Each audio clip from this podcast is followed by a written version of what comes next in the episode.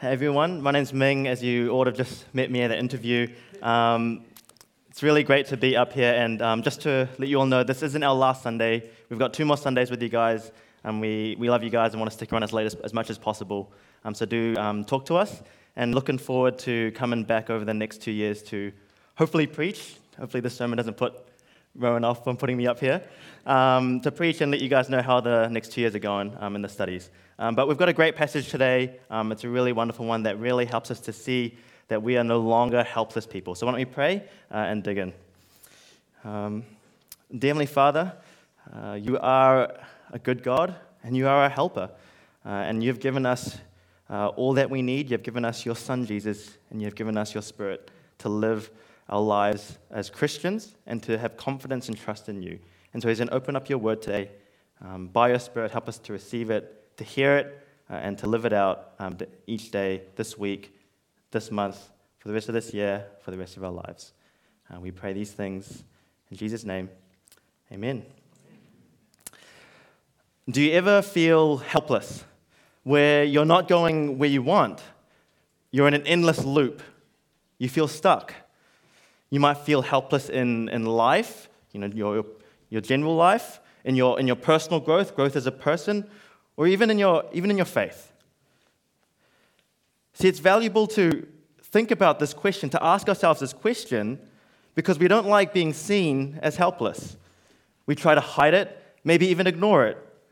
And so, what ends up happening is we don't like asking for help when we might really need it. Maybe we're, we're afraid of rejection, afraid of when we do ask for help, we'll be rejected.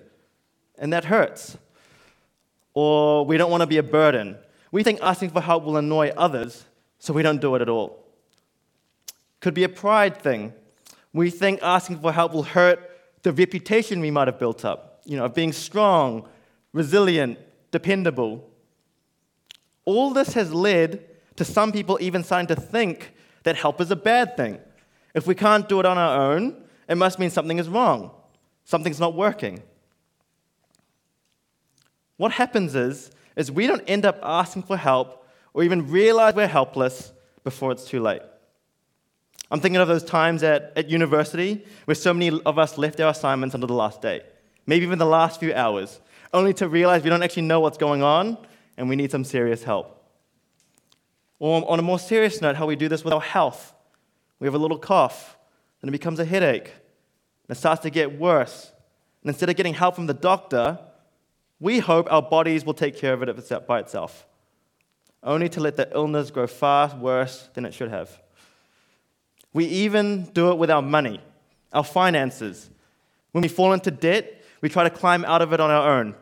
And it isn't until we realize we've been digging deeper and deeper into a bigger hole until we try to get some real help. Now, a fairly recent one for me was preparing for Angela and my wedding last year. I remember being over here, preparing all the stuff, trying to micromanage all the details, trying to do everything on my own. And then I look over there and see what Angela's doing. How are you going, Angela? And she goes, I've gotten help. She's gotten big help. And she's entrusted whole areas of our wedding to friends who did a way better job than we ever could. Angela got the reality of needing help before it was too late. And the reality is, we all need some serious help. We need help in our work lives, our love lives, our personal lives, but we need help especially in our Christian lives. To live the Christian life, we need help to live for God. And thankfully, what we see in our passage today is that God has not left us on our own, helpless to solve the problems in life and in our faith. What we see in our passage today is that God gives us a great help and a great helper. So let's dive in. The mark of any Christian is God's Spirit living in them. God's promise to dwell with his people and be with his people is a theme that runs throughout the whole Bible. We see it early in the creation narrative back in Genesis, the first book of the Bible, which says that God himself walked with Adam, walked with man, we see it throughout the Old Testament where God promises the Israelites to be with them right into the promised land. And we see that described as a portable tent, a tabernacle, a temple, God is with them all throughout their journey. But now, today, the ongoing presence of God is through the presence of God's Holy Spirit. And God's Spirit is named our helper. He is our helper to live the Christian life today. So, the first part of our passage starts with an underlying assumption, a sort of conditional statement that if you're a Christian, verse 10 should be on the screen, if Christ is in you, then, verse 11, his spirit lives in you. First, notice in this verse how interchangeably Paul describes being in Christ is with having the Spirit. The Spirit lives in those who are united with Christ. When you decide to become a Christian, God's Spirit doesn't just drop in, give you the urge to say yes to Jesus, I want to be a Christian, then suddenly leave you out there on your own. Because when you become a Christian, the Holy Spirit comes in and makes his permanent, permanent home inside of you. The Spirit dwells in us and makes our bodies his holy temple. It's impossible to belong to Jesus, be in Christ, and not have his Spirit. And so, this corrects two common mistakes people make about spirituality and Christianity. The first mistake is what you might call spiritless Christianity. This is when people think that, that you can believe in Jesus, trust in his death and resurrection, receive forgiveness and all that stuff, but not receive his spirit or be baptized in the spirit, they say. But the Bible is very clear here that if you don't have the spirit, then you don't have Christ. You're not a Christian. The Spirit is what causes us to have faith in Christ, and the faith in Christ results in the Spirit making our bodies its permanent home. The Spirit is both the cause and the result of our faith in Jesus. The second common mistake is what you might call Christless spirituality. This is where people think you can be spiritual, have some kind of true spirituality, without accepting Jesus as your Lord and Savior. I'll leave out the Jesus part. You might hear someone who thinks, who thinks like this say, say something along the lines of, Oh, yeah, I'm spiritual, but, but I'm not religious. They might describe themselves as, as, as pursuing feelings of wholeness, mindfulness, inner peace. But in doing so, they've broken themselves away from God Himself and what God has said about spirituality. What we see in the Bible, God's very own words, that without faith in the historical Jesus, the one we see in the scriptures, any other form of spirituality is a false one. There's no such thing as Christless spirituality, and there's no such thing as spiritless Christianity. They go hand in hand. And so I highlight this point because the permanent dwelling of God's Spirit in His people is here, is there to help us live the Christian life. The Spirit is there so we can be helpless no more. And so, one of the ways the Spirit helps us is that He gives us life. The Spirit inside all Christians is the same Spirit that was in Jesus for His resurrection. And this gives us the confidence that this, is, this gives us confidence that the Spirit gives life, even after death. The once helpless fact that everyone's eventually going to die is no longer helpless. The certain hope all Christians have is that they will experience the same resurrection Jesus did. We see it really clearly in verse 11. So have a look with me, it should be on the screen. If the spirit of him who raised Jesus from the dead lives in you, then he who raised Christ from the dead will also bring your mortal bodies to life through his Spirit who lives in you. Some serious repetition in there. The certainty of the Christian's future resurrection is glued, attached, bound to the certainty of Jesus' historical resurrection. The same Spirit is involved in both situations. And that gives us a great confidence but that's not all the Spirit inside of us helps us out with. It's God's Spirit that also helps us to say no to sin. We're no longer helpless in our fight against sin. Have a look with me at Romans 8, verse 12 to 13. So then, brothers and sisters, we are not obligated to live to the flesh to live according to the flesh. Because if you live according to the flesh, you are going to die. But if by the Spirit you put to death the deeds of the body, you will live. See, when Paul uses the word flesh in these verses, he's meaning sin, our nature to be sinful. The part of us that chooses me instead of other. The part of us that rejects God so we can play God. And what Paul's doing is he's contrasting two natures here one of the flesh, our sin nature, and one of the spirit, spiritual nature. Now, the use of the word obligated in verse 12 initially kind of stumped me. Obligation made me think of you know, a sense of duty. You know, I'm required to do this, a legally binding duty. What would Paul tell us that we no longer have an obligation to the flesh? How does that help us? What's being illustrated here is this idea of slavery, being enslaved to our, our uh, sinful nature. This is an illustration that Paul has described and built up over the last few chapters of Romans. See, when you're a slave, you don't have a choice. You're bound to obey whatever is asked of you. You have an obligation. And when we're doing what the flesh is telling us it wants, we're satisfying its demands, we're meeting its requirements. We're helpless to do otherwise. We're obligated to it, we're slaves to it. And so many people have become so used to obeying their sinful nature, they don't even realize that they're slaves to it anymore. It's become normal. But in Christ, we are no longer slaves to our sinful nature. Jesus' death at the cross paid the price to buy us out from that slavery. We no longer have an obligation to meet its demands and requirements. We now have a choice. But Jesus didn't just help us by buying us out from the slavery, He also helped us by giving us His Spirit so that we can put sin to death.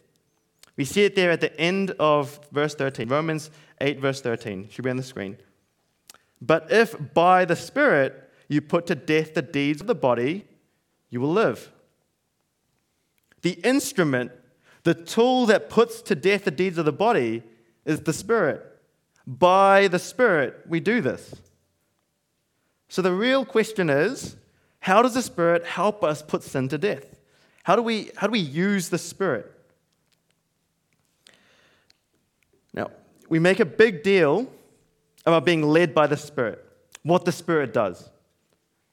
Where in your conversations, you might, you might hear someone say, God's calling me by His Spirit to do this.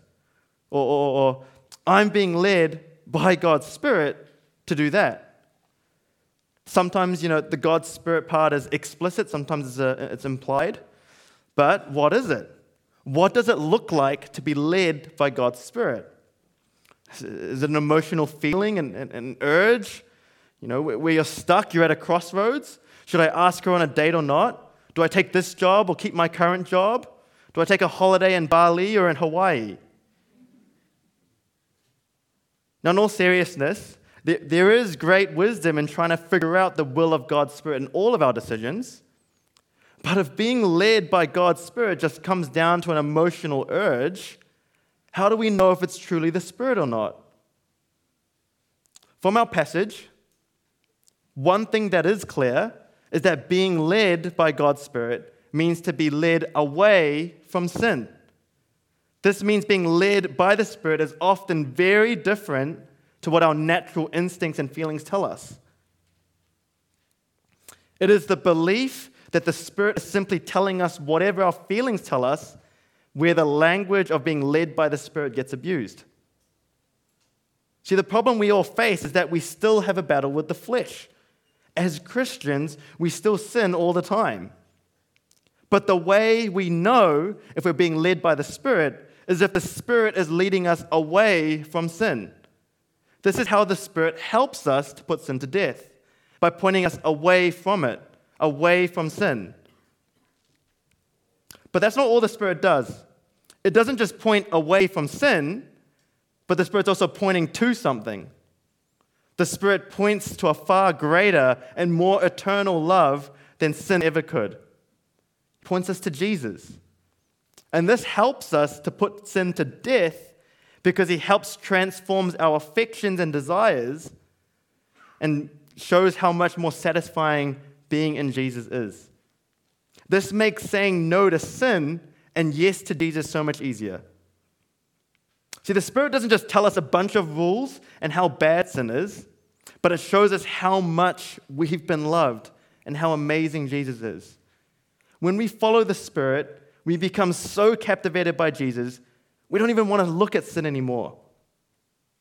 It is the work of the Spirit in us that changes our desires to seek Jesus and turn away from sin.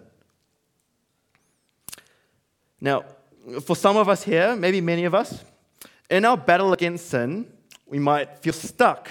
We might feel helpless. We're not growing as Christians, or maybe we're stuck in habitual sin, not sure what to do.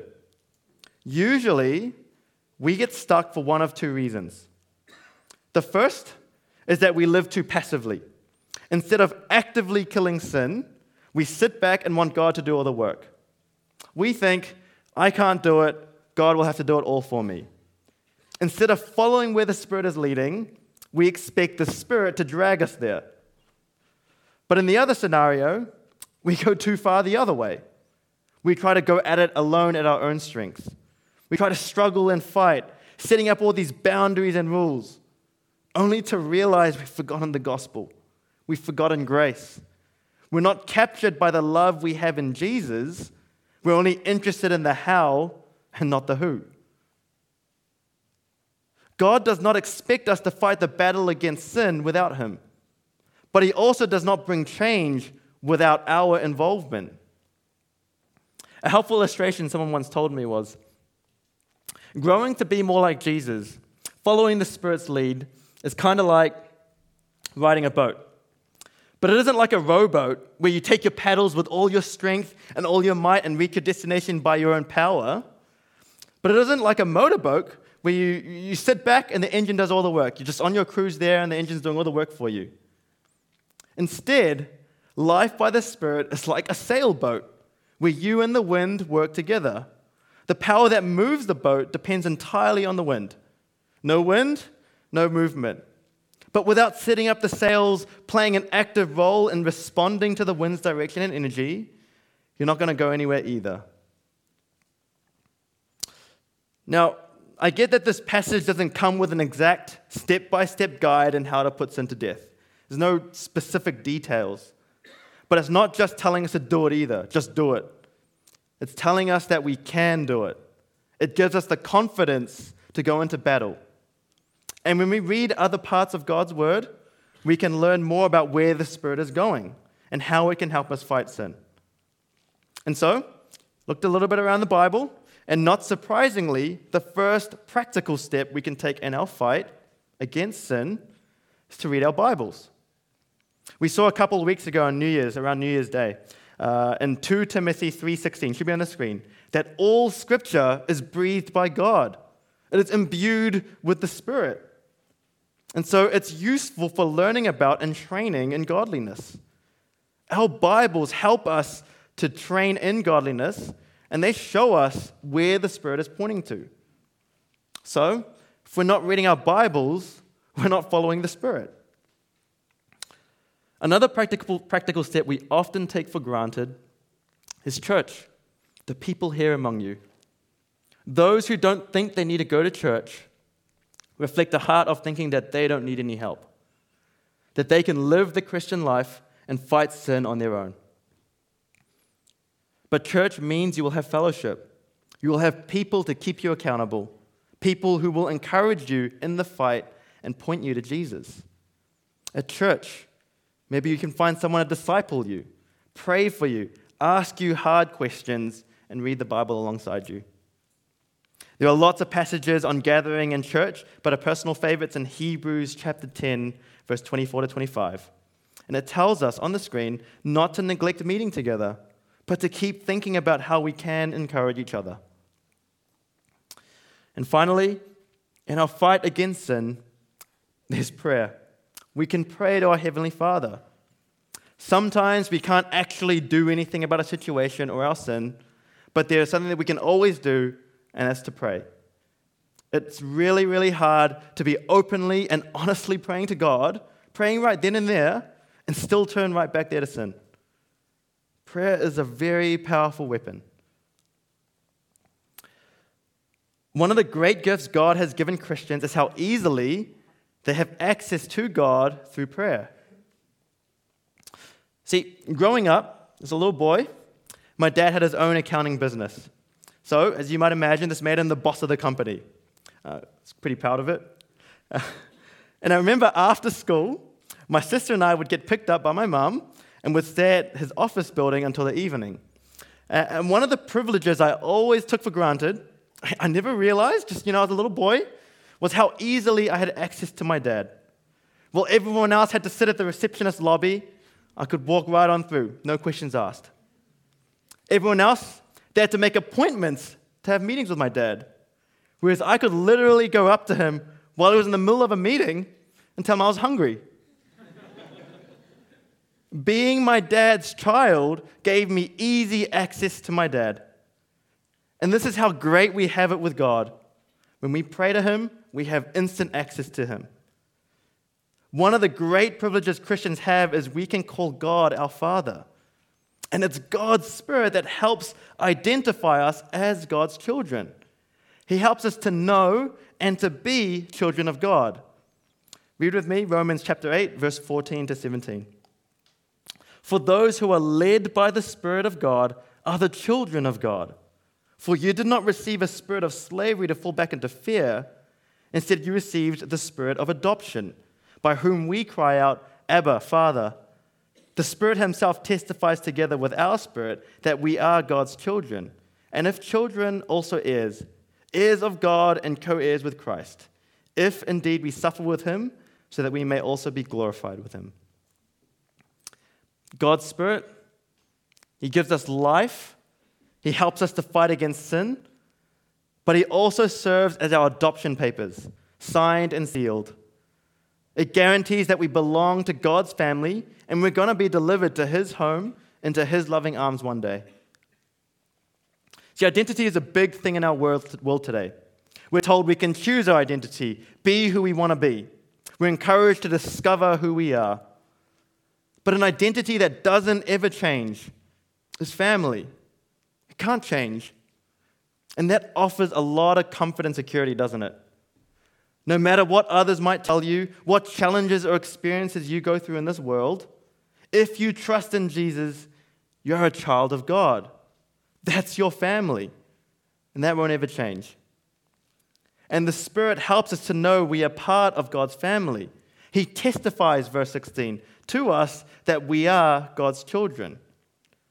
So when you feel like giving into sin, if you feel like giving into the pressures of this world, falling back into slavery, the Spirit helps us by telling us no, no, no, that's not who you are. You're a child of God. That's your identity. That's who you are. Now, I know for some of us, it can be strange to call God, the massive creator of the universe, our Father, our dad. This reminded me of when I tried to start calling Angela's dad dad for the first time, or in Chinese, Baba. And I remember for a really long time, whenever I tried to start a conversation with him, I'd try to address him without saying anything, without, without addressing him with anything. I'd try to get his attention with hand gestures or you know, polite body language or you know, just speaking at him. His name felt a, a bit too distant and cold, and Baba felt a bit too intimate and strange for me. And so I remember asking Angela one night, what should I call him? Can I, can I call him Papa? All I needed was a little bit of help and assurance from Angela to actually say it, to know that it was okay for me to. And we might feel that with God. We not, might not be sure if it's okay to call God father. But as adopted children of God, we have an intimate dad relationship with Him. His Spirit is helping us, telling us it's okay to, that it's right and good to call God Father. But for other of us, others of us, myself included, it's, it's actually kind of hard to really appreciate what it means to be able to call God Father. You know, I mean, we say it, you know, in our prayers, we call God our Father, but we don't really fully appreciate it. And one of the main reasons this tends to happen, we don't appreciate our adoption into God's family, is because we think we have it here on earth already. As I was thinking about adoption, it made me think of some developing countries, you know, like some parts of Africa. When you see those kids get adopted, their faces just light up. It warms your heart to see photos of these kids. They're so happy, they're delighted, they flow with joy at the news of their adoption.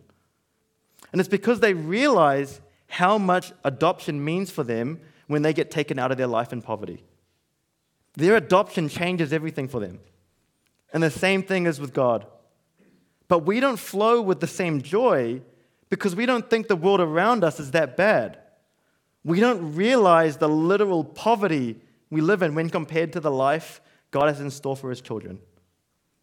But if we just opened up our eyes, even, even just a little bit, to see the brokenness, the sin, and the death that is in this world, we might just start to see how incredible it is that God chooses to adopt us to take us away from all that. And even though we have nothing to offer him, he offers us everything, even his own son, Jesus. It's one thing to enjoy and appreciate some of the good things in our lives here on earth, but it's another thing to have it all for all time. Literally, everything good in this world is from God, but they're just blips small windows into everything God has in store for the life that is to come. As God's children, that is the inheritance we have to look forward to. That is the life the Spirit is taking us to when Jesus comes back. That is the life we fight sin for. And that is the life God wants for His children. If you trust in Jesus, you have His Spirit, and His Spirit helps us all to live that life right now, right into eternity. If you trust in Jesus, you no longer have to feel helpless. God's Spirit is our helper, and He permanently dwells inside of you. As you keep responding and following God's Spirit, keep letting it convict you and point you away from sin and to Jesus. But maybe, maybe you're someone who's currently still helpless. You don't yet trust in Jesus. You don't have God's Spirit to give you life, to say no to sin, or to be a part of God's family. Let me encourage you that God wants to help you. You're not a burden to Him. And He's waiting for you to accept that help, to accept Jesus and receive His Spirit. You no longer need to be helpless, and it's not too late to accept that help today. And if you want to take that help before it's too late, why not join me in prayer now, asking God to give you His great helper, His Spirit. So let's pray together now.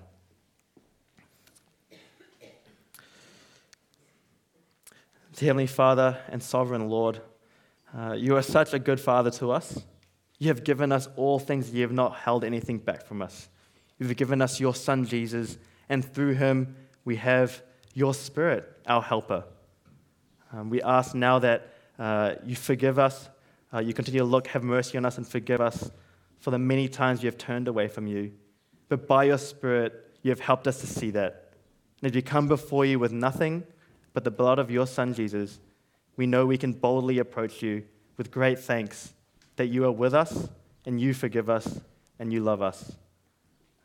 Help us to live our lives for you for the rest of our lives, holding on to your Son, Jesus, as you hold on to us. We pray these things all in the name of your Son, Jesus, our Lord and Savior. Amen.